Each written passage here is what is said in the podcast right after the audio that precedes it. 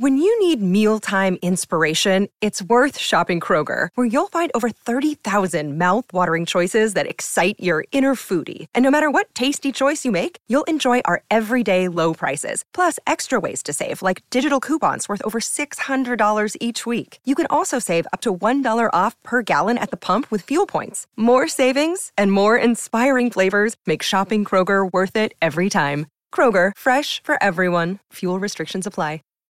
Save big on brunch for mom, all in the Kroger app. Get half gallons of delicious Kroger milk for 129 each, then get flavorful Tyson natural boneless chicken breasts for 249 a pound, all with your card and a digital coupon.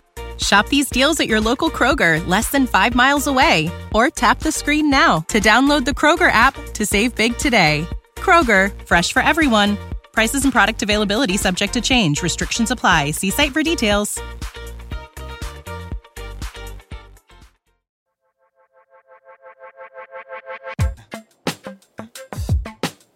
Напомню, что партнер этого сезона подкаста – банк предпринимателей «Точка». Мы с ребятами сходимся в ощущении, что лучшая реклама та, которая приносит пользу. Поэтому придумали специальную рубрику, в которой эксперты «Точки» будут отвечать на ваши предпринимательские вопросы за одну минуту. И мы принимаем аудиовопросы в инстаграме нашей студии «Толк». Собачка, толк, нижнее подчеркивание, толк. А теперь, внимание, вопрос. Привет, меня зовут Катя. Я хочу запустить свой онлайн-курс, но пока не уверена, полетит он или нет. И вот хотела спросить, стоит ли мне сразу покупать кассу для оплаты по карте или в целом мог просто собирать переводы? Всем привет! Меня зовут Люба Козлова, в точке я занимаюсь сервисом онлайн-бухгалтерия. Сразу покупать кассу не обязательно, пока вы не уверены, что бизнес взлетит. Но и без нее вы работать не можете, ведь с 1 июля она для вас обязательна. Однако из этой ситуации есть выход. Так, если вы перешли на самозанятость, то вы не применяете онлайн-кассу, а выдаете чек через приложение «Мой налог». И второй вариант – принимать платежи онлайн с помощью платежного агента. Это посредник, через которого проходит оплата от вашего покупателя вам. В этом случае обязанность выдачи чека будет лежать на посреднике.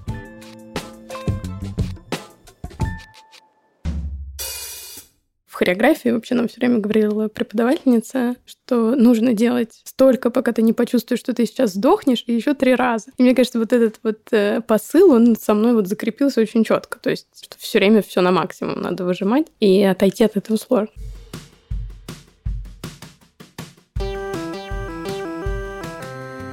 Привет, меня зовут Кристина Вазовский, и это «Провал» – подкаст о ситуациях, в которых что-то пошло не так. И сегодня у меня в гостях Ольга Китаина, практикующий психолог и соосновательница сервиса по подбору психологов «Альтер». Поехали!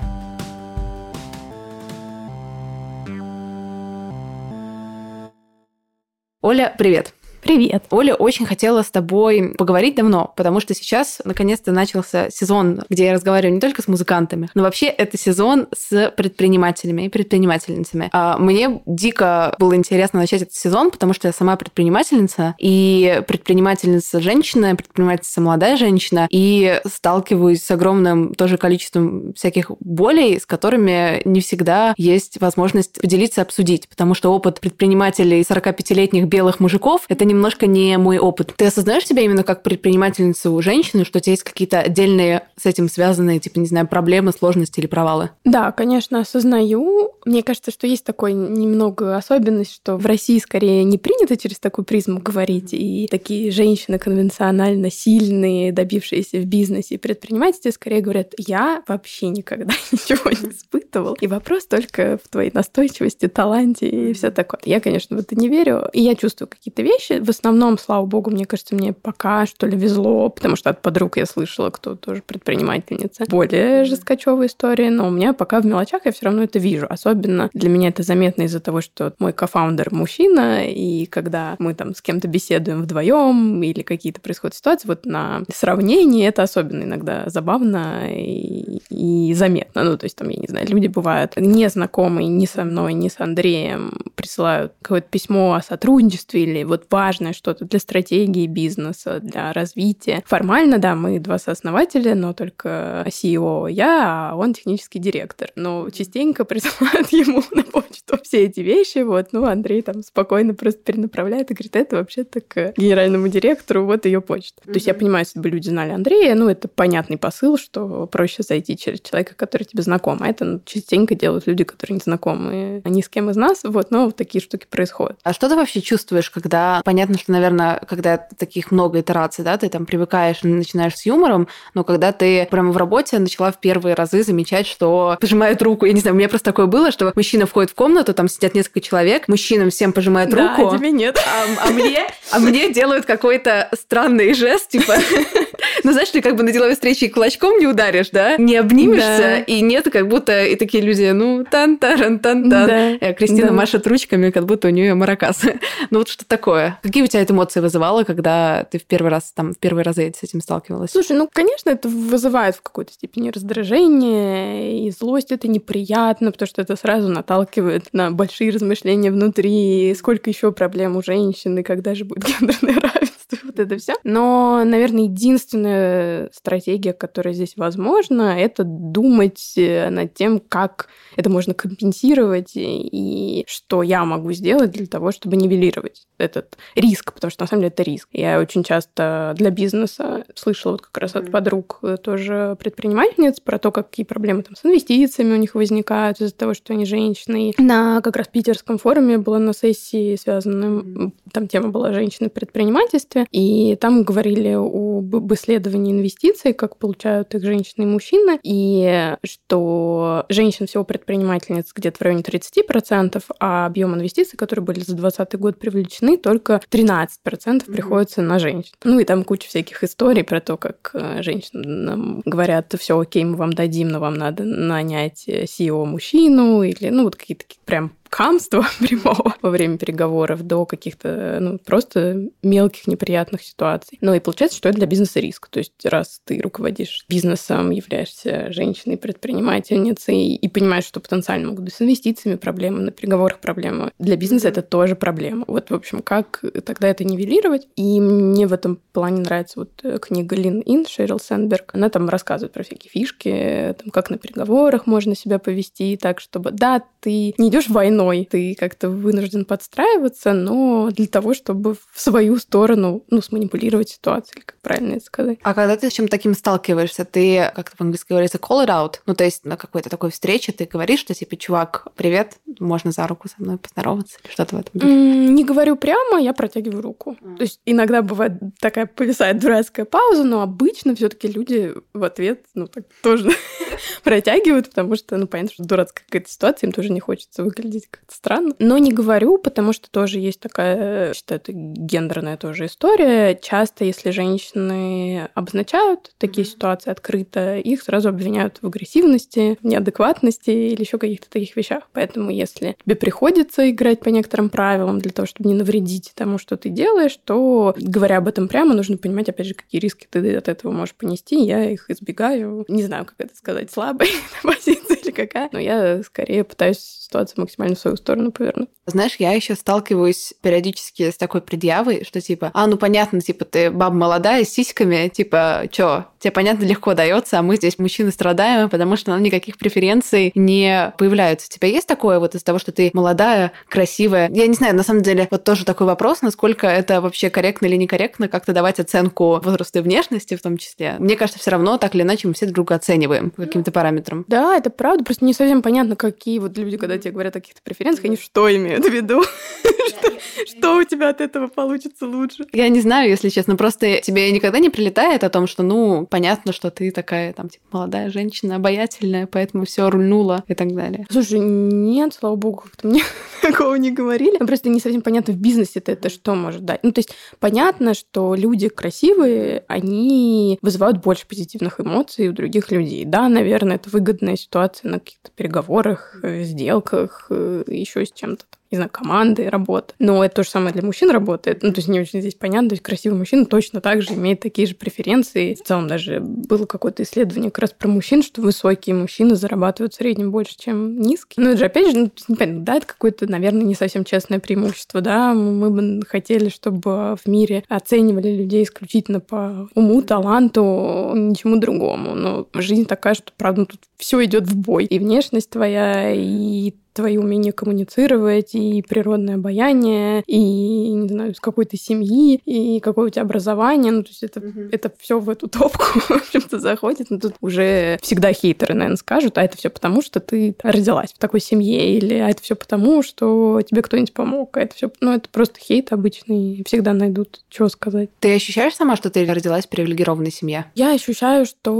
у меня, да, больше, наверное, возможностей, чем у многих. Это не такая ситуация, что я в Золотом дворце или там мажор или что-то такое, но в целом, понятно, я родилась в Москве, да, это, ну, наверное, лучше, чем в деревне, даже точно, по возможностям. В плане ходила в хорошую школу, мне много семья могла позволить, достаточно много ездила и путешествовала. Ну, то есть, так или иначе, да, конечно, это какие-то бенефиты, которые мне даются, я очень за них благодарна, и я понимаю, что мы все, к сожалению, не на одинаковом старте. Да, у меня там старт чуть поближе к финишу, что называется, чем у многих людей. И тут только за это спасибо можно сказать. А у тебя когда-нибудь была неловкость э, на этот счет?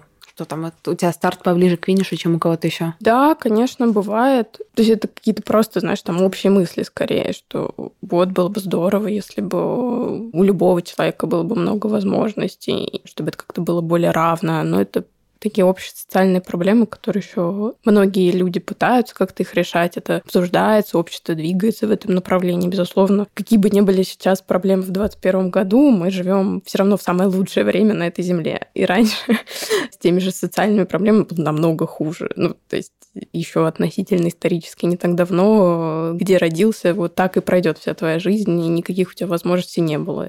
И не говоря уже там и про семьи, да, слишком сильная была разделенность общества, про женщин вообще молчу. Ну, это как-то движется в позитивную сторону, и замечательно, что движется общество далеко от того, чтобы быть равным, что ничего, к сожалению, не сделаешь. Ну, то есть, наверное, тоже не совсем правильно людям, которым повезло, за это какую-то вину внушать. Скорее, просто нужно осознавать, как Спайдермен. Как там было, что тебе даны больше силы, и у тебя больше ответственности, или как-то так.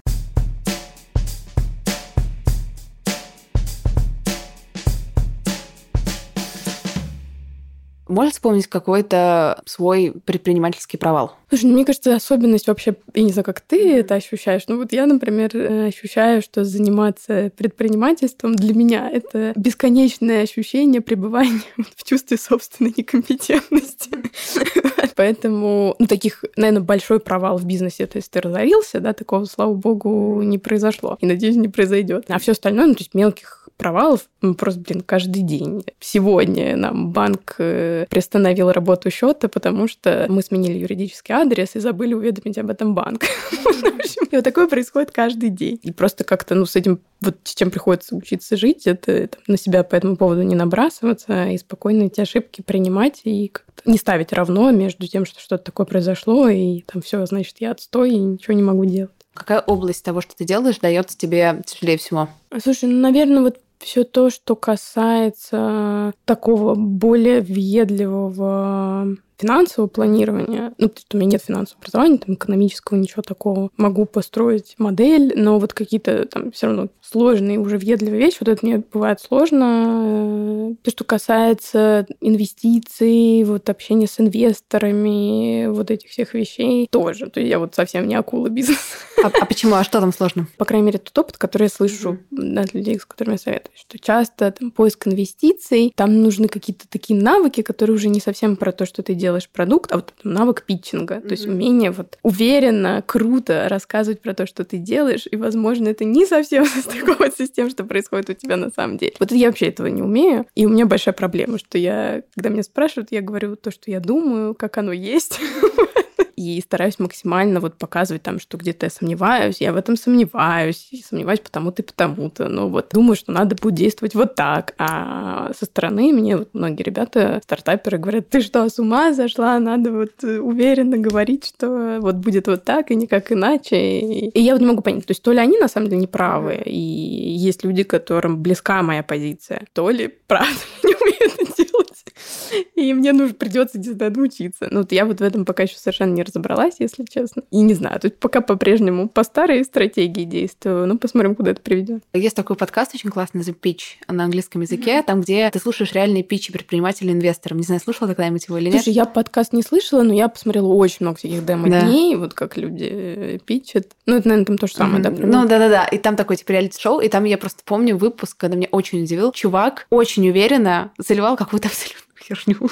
Даже я, как бы не обладая какой-то фактурой, понимаю, ну что-то там не клеится. Но ему дали в итоге денег больше, чем какому-то там другой, не знаю, по девочке, которая супер все конкретно описала, говорит, вот я здесь не уверена, я здесь не знаю, вот это классно, вот это вот мы и сомневаемся, вот это мы в поиске, вот этого не понимаем. И все таки ну, как бы нет, проект ничего, конечно, очень классная, да, идея, но что-то такое. Хотя идея там была, ну, в 10 раз, по-моему, гораздо более понятной, прикольной и классной. Я сама ничего не понимаю в питчинге инвестора, поэтому вообще ничего не советую. Но по опыту подкаста хочу сказать, что чем более серьезным, уверенным лицом ты что-то говоришь, тем больше уверен, что тебе поверят. Да, это же, естественно, даже на невербальном уровне, безусловно, работает. То есть, если с тобой говорит человек абсолютно уверенным тоном, и ты невербально видишь, что он в это верит, ты автоматически начинаешь ему, естественно, верить больше. Но мне с этим сложно. То есть, вот правда, по-человечески и личностно, если я чувствую, что в этом не уверена, я не знаю, у меня все скрипит внутри, я не могу сказать, да, стопудово так То есть я начинаю, да, вот э, это нужно будет еще проверять, проверять мы будем вот так. И вполне может, что не получится.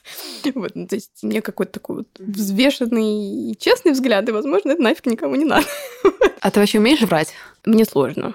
Прям очень сложно. И, и, наверное, знаешь, я вот могу соврать, вот, например, бабушке, чтобы ее не беспокоить, что-нибудь не говорить, какие-нибудь ужасные новости. Но в этой ситуации мне тоже всегда неудобно, но я как-то чувствую, что я вроде как благое дело, наверное, делаю. Вот таких ситуациях еще как-то могу. Вот в других это ужас. Мне кажется, мне всегда будет все написано на лице, и просто лучше даже не начинать бесполезно. Прикольно. Я слышала такую, с одной стороны, в одном интервью, с другой стороны, от каких-то наших общих знакомых, что есть такой мем про тебя в твоей команде, что ты супер стрессоустойчивый человек, и да, неважно, да. неважно, что происходит, у тебя абсолютно такое плейн лицо, абсолютно такое каменное. Все горит, компанию закрывают, компьютер выносят. И такой, Оля, ну, ну да, это работа. Насколько это так и есть? Да, слушай, это правда, мне, про меня так шутят еще с институтских, наверное, времен. Я, наверное, правда стрессоустойчивый человек, но у меня, знаешь, часто какие-то волнения, тревоги в основном на уровень телесности уходят. То есть, э, если я переживаю, я искренне, ну вот эмоционально не особо чего-то чувствую, но я это понимаю по телесно. То есть я как-то вся зажимаюсь, и что-то такое вот в теле у меня происходит. Эмоционально, да, я вот могу выдерживать, наверное, большие нагрузки, и, ну, это какая-то моя особенность с детства, на самом деле. То есть это не что-то, что я молодец и развила, так всегда и было. Много вот могу прессинга выдерживать и как-то с этим справляться. Ты альтером занимаешься сколько? Четыре года уже? Побольше? Четыре, да. У нас э, компания была зарегистрирована в июне 17-го. Ровно четыре? Ровно четыре. Как ты изменилась за эти четыре года? Наверное, я изменилась в большей степени профессионально, то есть я очень много чему научилась, вот как э, именно предпринимательница лучше, я надеюсь, стала управлять людьми. То есть до этого момента ну, практически у меня никакого опыта не было. Я немножко руководила центром психологическим, но это все-таки другое. То есть там вся команда – это психологи, это скорее коллеги, ну, вообще другое какое-то взаимоотношение. И мы не создавали какой-то новый продукт, ну, в общем, совершенно все иначе. Мне кажется, я в этом прокачалась, вот именно в, в плане управления людьми все равно стало лучше публично выступать, вот точно. Раньше я очень переживала и как-то нервничала, и мне казалось, что у меня просто ужасно получается сейчас. Ну, как-то и все равно смотрю со стороны, очень себя критикую, но мне кажется, стало лучше. Больше как-то стал увереннее, наверное, в своих каких-то идеях, планах, э, там, стратегических решениях, то есть больше какой-то вот такой уверенности появилось, и ощущение, что я могу реализовать, там, если я что-то задумала, и я там, права в, в каких-то вещах, что я рынок чувствую хорошо. То есть mm-hmm. вот какое-то больше такое вот ощущение уверенности появилось. А внутренне, мне кажется, личностное не сильно, наверное, поменялось больше какой-то суперпрофессиональный рост? Ну, мне кажется, да. Хотя, не знаю, было бы, кстати, интересно, хороший вопрос, э, было бы интересно у окружающих спросить. Все, возможно, знаешь, я, например, как-то это не очень ощущаю, а со стороны, например, это, может быть, как-то ощущается. За эти четыре года какой был самый сложный период у тебя? Было очень сложно на запуске. Прям в начале у нас что-то как-то все очень туго шло, не получалось, мы долго не могли сделать MVP. Вообще было ничего не понятно, потому что ничего подобного на рынке не было. И когда я приходила и кому-то рассказывала, что мы там будем отбирать психологов, что люди будут забиты, меня просто смотрели там как сумасшедшую. Вот, что что, чтобы психологи проходили такой отбор, тест писали час, да ты что, с ума сошла? И это все было вот как-то интуитивно на своем чувстве построено, ну, было прям сложно. Ну, наверное, вот еще зимой тоже какие-то вот у нас команды были перестроения. Я вот чему мне еще, наверное, нужно научиться. Я очень переживаю, когда мы как-то ошибаемся в команде, ну, в любую сторону. То есть, например, взяли в команду кого-то, кто на самом деле не подходит. Я очень переживаю, что там и человеку плохо, что мы его взяли, а получается теперь должны там расстаться, и как-то это все нехорошо. Очень переживаю, если кто-то из команды уходит, кого мы не хотели, чтобы человек уходил. И у меня тоже всегда там, о, это там мой провал, я не, не заметила, не поняла, там как-то не замотивировала. Ну, то есть какие-то вот такие вещи. И у нас э, в конце прошлого года вот подряд какие-то вот такие вот командные были штуки, и я прям переживала тоже про это сильно. А с кем ты про это разговариваешь, например, если берем команду, кому ты приносишь, делишься своими какими-то переживаниями? Конечно же, с моим кофаундером. Первая главная поддержка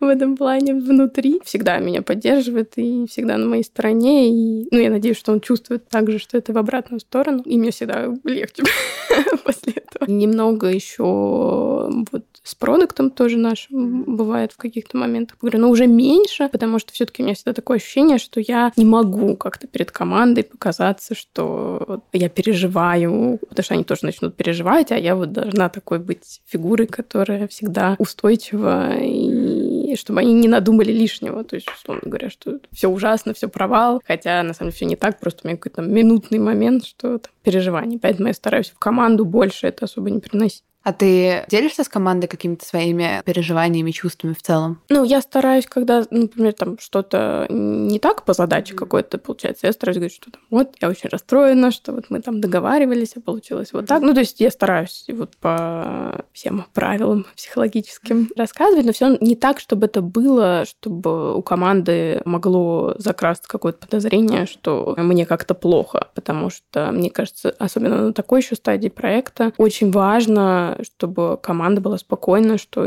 лидеры проекта, у них все хорошо. Ну, то есть, что они чувствуют себя стабильно, и ничего критического ужасного не происходит, потому что, мне кажется, это... Ну, вот я себя просто ставлю на место ребят. Наверное, если бы я работала в каком-то стартапе, и у меня бы закралось ощущение, что CEO как-то совсем в печали, но я бы тоже была очень сильно в печали. Но это просто не может дальше не отразиться на работе. У меня есть, на самом деле, схожее тоже переживание. Очень сильно всегда переживаю насчет команды. Это такая огромная для меня точка роста, в том числе, потому что я, например, там никогда от меня никто не уходил. А вот компании уже полтора года, и уже начинают как-то обновляться. Кто-то уходит, кто-то приходит. И с одной стороны, это как бы супер логично, потому что ну, за полтора года довольно много у людей в жизни может в интересах поменяться, и сама как команда выглядит, и работа в компании меняется. Но тоже отпускать кого-то, с кем ты вот начал, проработал, пусть даже человеку может быть на этой позиции не очень интересно, да, и компания не может сейчас дать ничего нового, ну, как бы ничего, что там закрывает эти потребности, все равно такой каждый раз. «А». Да, я очень хорошо понимаю. Ну, то есть вот особенно, когда уходит кто-то, я прям переживаю, правда. Ну, у нас не так много людей пока еще уходило. Я понимаю, что это будет только расти, да, если у бизнеса все хорошо, команда только растет, и как следствие будет больше каких-то уходов. Но да, мне как-то так переживательно всегда в такие моменты.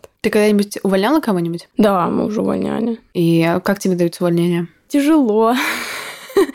Ну, то есть каких-то кейсах я прям тяну с этим, стараюсь вот придумать, как это сделать так, чтобы для человека максимально легко прошло, потому что, конечно, ну, в любом случае увольнение, наверное, не может быть приятным, как mm-hmm. что бы ты там ни придумал, но, наверное, единственное правило, которым я все время вот всем ребятам про это говорю, самое важное, чтобы для человека, когда его увольняли, это не было сюрпризом. Mm-hmm. То есть вот я против сто процентов таких увольнений, ну, что называется, одним днем. Не совсем одним днем, а в том плане, что человек просто приходит, до этого ничего ему не говорили, что что-то не так, и потом сходу говорит, все, ты уволен. Вот это, мне кажется, максимально плохо, и вот это нужно избегать. То есть, если что-то идет не так, и руководитель видит, что не так, нужно сразу садиться и говорить про это, давать обратную связь. Она должна быть постоянной в обе стороны. То есть, это не значит, что только руководитель другим членам команды дает обратную связь, но и команда должна руководитель. И вот это все время должен быть какой-то взаимообмен. И поэтому увольнение не должно стать сюрпризом. Вот это, наверное, самое важное. И это чуть облегчает для меня вот э, как-то ощущение, ну, то есть, что человек не будет огорошен, он понимает, что к этому идет, что были до этого какие-то разговоры, что вот это не устраивает, и что если это не наладится, нам придется расставаться. Ну, то есть все к этому подводится, но все равно это непросто.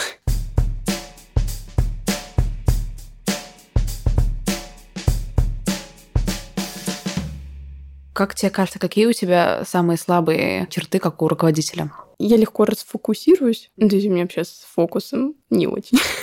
А что это значит? Как это проявляется на практике? Мне сложно выдерживать все время единую линию и говорить, вот у нас сейчас главный фокус это, мы ни на что не распыляемся, вот это, ну, всему остальному мы говорим нет и откладываем на полку и идем ровно вот за этой единственной mm-hmm. задачей. Я постоянно прибегаю к команде с тем, а еще вот это классно, давайте обсудим еще вот этот момент, и вот это офигенная идея. И вот я думаю, как бы нам еще впихнуть вот что-нибудь еще. Вот, мне кажется, что прям тяжело со мной из-за этого. Ну, даже с точки зрения человеческого фактора и для бизнеса тоже. То есть это не только, кстати, как э, руководителя. У меня очень завышенные стандарты. Как руководитель это тоже не очень хорошо. То есть я все время ожидаю работу на 100 баллов. И от себя, и от других, соответственно. Но я очень стараюсь с этим бороться, я знаю про эту свою особенность, но мне кажется, что даже несмотря на то, что я, и у меня много с командой было на эту тему обсуждений, что несмотря на то, что формально я говорю правильные вещи, то есть что-то не так, я говорю, что там вот, ну окей, сейчас разберем, как сделать в следующий раз, что абсолютно чувствуется в этот момент, что внутри я думаю, блин, какого хрена не на 100 баллов. Все равно и как-то невербально, и через то, как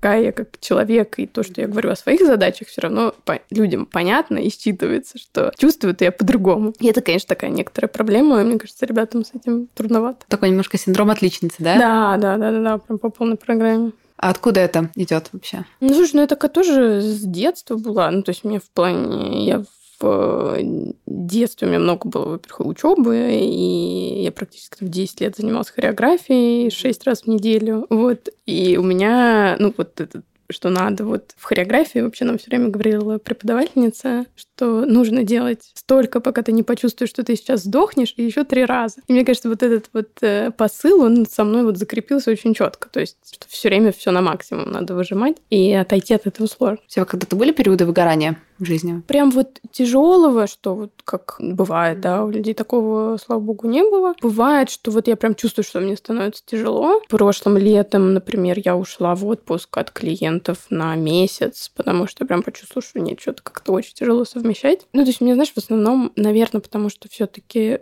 мне достаточно много энергии, целом, и столько дано. Сильного выгорания какого-то я не падаю. То есть обычно это у меня выглядит, что там к пятнице или как-то я думаю, все, я так устала, какой-то кошмар у меня, наверное, произойдет выгорание. В субботу днем я встаю и думаю, что поделать, поработать, что ли?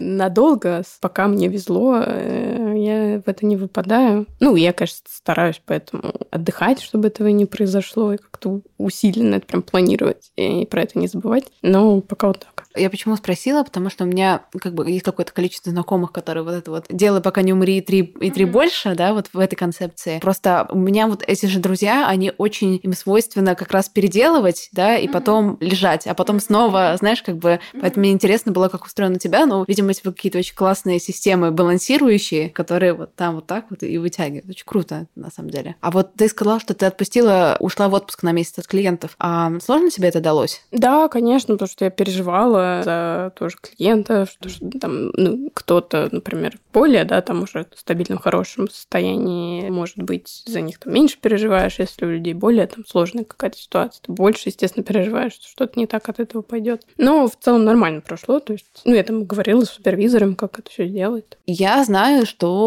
Альтер на начальном каком-то этапе какое-то время минусил. И, с одной стороны, как бы для бизнеса это абсолютно нормально, но, с другой стороны, были ли у тебя какие-то переживания насчет того, что с этим минусом сейчас ничего не случится, и в плюс он не выйдет? Да, конечно. Вот, кстати, спасибо, что ты про этот момент напомнила. Это, наверное, да, действительно еще третий такой сложный был этап, когда мы по бизнес-модели не могли к точному какому-то решению прийти так, чтобы для нас это было выгодно и был вот какой-то баланс того, что мы приносим пользу, зарабатываем деньги. И мы тогда переходили вообще на новую систему и на новую модель. Это был ноябрь 19 И в целом, то есть минусили-то мы во многом, потому что сначала мы вообще не брали денег никаких. И это практически полгода. Потом мы стали брать совсем чуть-чуть, ну и, соответственно, это тоже как-то не окупалось. Но когда мы стали брать побольше, все равно меньше для рынка, то уже все сошлось, просто нужно было к этому решению прийти. У меня просто немножко другая модель бизнеса, поэтому мы начали там в плюс выходить э, с первого месяца, потому что иначе бизнес не мог просто существовать, потому что не было никаких инвестиций, никакой подушки безопасности. То есть либо мы, зара-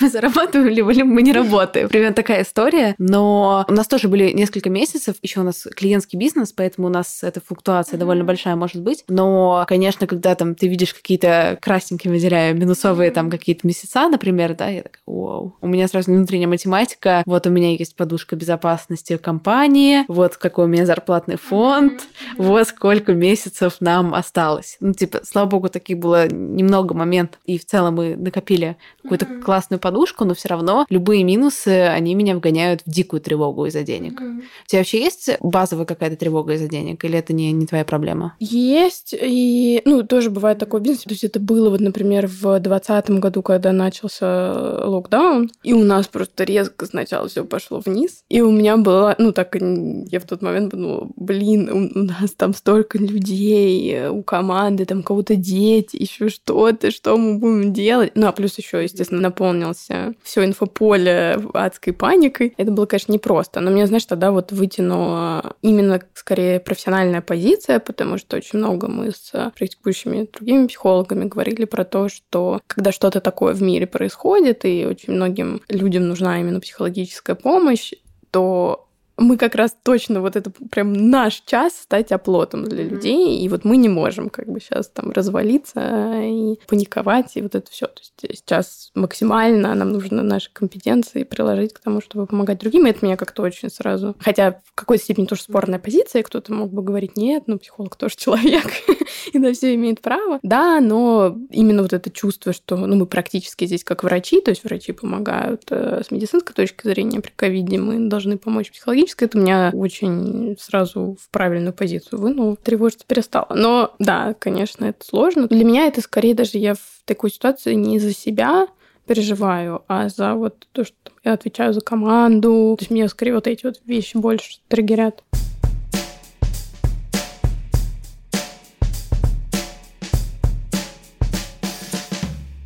Какие у тебя переживания вызывают то, когда ты прикладываешь какие-то дополнительные усилия для того, чтобы помочь? Например, я знаю, что вы делали акцию бесплатных сессий с поддержкой там, граждан Беларуси, да, просто в пандемию. И насколько я знаю, что акции эти были в целом довольно провальные. У нас, знаешь, как, смотри, мы сначала сделали, вот когда был локдаун, мы делали бесплатные лекции, бесплатный гид по тревоге, который рассылали про то, как самостоятельно справляться с тревогой, и делали пробоно часы для людей, которые которые не могут себе позволить терапию. Эта акция, наверное, не была провальной. У нас практически тысяча часов пробонно мы провели, и людям помогали. Единственное, ну вот что там мне было как-то неприятно, я не знала, как из этого выйти. То есть, несмотря на то, что мы очень много писали про то, что это для тех, кто не может заплатить за терапию, что те, кто могут, пожалуйста, заплатить. Вот. Естественно, мы не можем никак проверить, да, и это было бы глупо, что типа пришлите выписку из банковского счета, ну, ахинея какая-то. Ну, то есть мы никак не можем проверить это на слово. Но когда я узнавала, что очень многие люди, мягко говоря, которые могут заплатить за терапию, пользовались этой акцией, меня, конечно, ну, это очень расстраивало, если честно. Но я понимала, что ну, мы ничего не можем с этим сделать. Плюс была сложность, что запросы было намного больше, чем то, сколько мы могли осилить. И мы там по факту разыгрывали специально абсолютным рандомом. Люди получали, но мы скорее разыгрывали не саму возможность получить, а место в очереди. То есть мы понимали, что мы какое-то время можем это все предоставлять, и какой-то запас есть. И э, лотереи человек получал там первое место, пятое, ну и так mm-hmm. далее. И очень расстраивало, что какие-то люди, например, мы писали, что если вдруг вы не придете на сессию, пожалуйста, отмените. Потому что когда люди платят, да, они, естественно, отменяют, потому что они хотят, чтобы деньги вернулись. Были кейсы, когда люди просто не приходили потом на сессию, а ты понимаешь, что это место могло бы достаться тому, кому это необходимо. Кто-то нам там хейтил, что мы разыгрываем лотерею, это вообще психологическая помощь, да как вы можете, скоты такие. В общем, вокруг этого было очень много. То есть ты вроде хочешь вот прям сделать точно хорошее дело, но получаешь по полной за это. Но в целом я все равно считаю, что успешно. То есть мы очень много получили отзывов от людей, как их это поддержало. И добра от этого mm-hmm. точно получилось больше. Потом мы то же самое, да, решили сделать для граждан Беларуси во время протестов. То есть можно сказать, да, что она провальная в том плане, что у нас было не так много обращений, но здесь непонятно. То есть то ли потому, что у людей тогда были проблемы действительно там с интернетом, и как-то им было mm-hmm. сложно, то ли им было настолько не до этого, что пока вот даже не до психолога, условно говоря, то ли что. То есть просто не так много людей воспользовались. То есть все, кто воспользовались, мы всем все предоставили, там не было mm-hmm. даже лотереи никакая не понадобилась, то есть было намного меньше запросов, но у кого были, мы всем помогли. Ну супер, ну то есть в итоге и то, и другое, это в целом такие, ну, классные акции с позитивным концом. Вы какой-нибудь в команде сделали вывод из этого, из кейса, из того, того, что, вот, например, в первом случае что-то пошло не так, да, во втором что случае там ауткам позитивный, но были какие-то проблемы. Ты сделал какие-то выводы, что типа в следующий раз, если мы будем это делать, то... Тут как раз, вот я говорю, даже на первом примере, непонятно, что бы мы могли сделать по-другому. То есть мы действовали в ограниченных ресурсах, вряд ли в следующий раз у нас их будет больше, то есть что-то вроде лотереи все равно придется делать. В плане того, что люди, ну, будут отменять, потому что они заплатили, ну, такова человеческая природа, и не предупреждать об этом. Тоже вряд ли мы что-то с этим сделаем. Ну, то есть в этом плане скорее тут нечего, к сожалению, учесть на будущее. Но мы просто для себя знаем, что мы обязательно вписываемся в какие-то поддерживающие вещи и все время ну, делаем какие-то вещи вот чисто социальные. То есть, например, весь июнь мы в Альтере отдаем процент сессии в фонд «Тебе поверят», mm-hmm. который занимаются бесплатной помощью людям, пережившим насилие. У них особенный даже фокус на инцест, но не только. То есть вообще сексуализированное насилие. И у нас вот такая коллаборация, что мы отдаем процент сессии к ним. И вот сейчас тоже они для нас эм, проводят обучение специалистов, потому что я вижу, что, к сожалению, не так хороша подготовка в основном на рынке психологов по тому, как работать с сексуализированным насилием. А у этого фонда огромная экспертиза, они только этим и занимаются профессионально. И вот мы их попросили сейчас провести обучение для всех наших психологов, для того, чтобы какой-то тоже профессиональный рост для наших специалистов э, организовать. Мы постоянно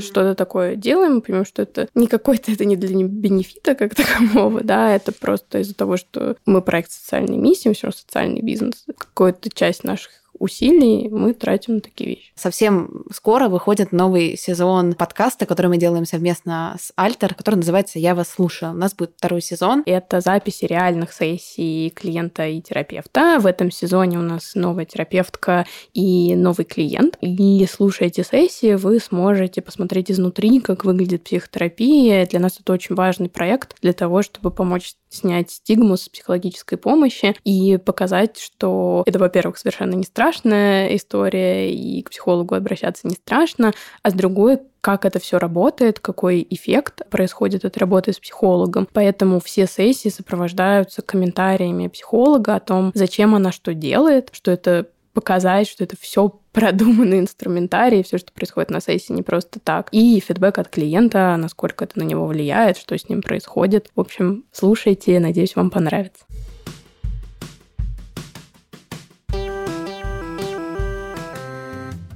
Спасибо, что дослушали выпуск до конца. Подписывайтесь на меня в Инстаграме собачка Крис Вазовский и пишите комментарии в подкаст-приложениях. Я буду рада вашей обратной связи. До встречи на следующей неделе. Пока-пока.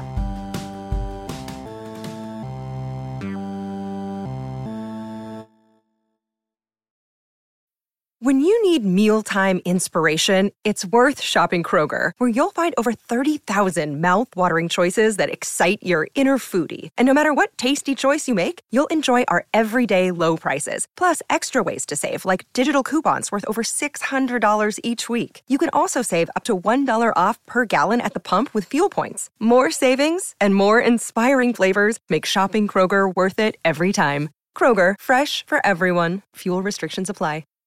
Save big on brunch for mom, all in the Kroger app. Get half gallons of delicious Kroger milk for 129 each, then get flavorful Tyson natural boneless chicken breasts for 249 a pound, all with your card and a digital coupon. Shop these deals at your local Kroger, less than five miles away. Or tap the screen now to download the Kroger app to save big today. Kroger, fresh for everyone. Prices and product availability subject to change. Restrictions apply. See site for details.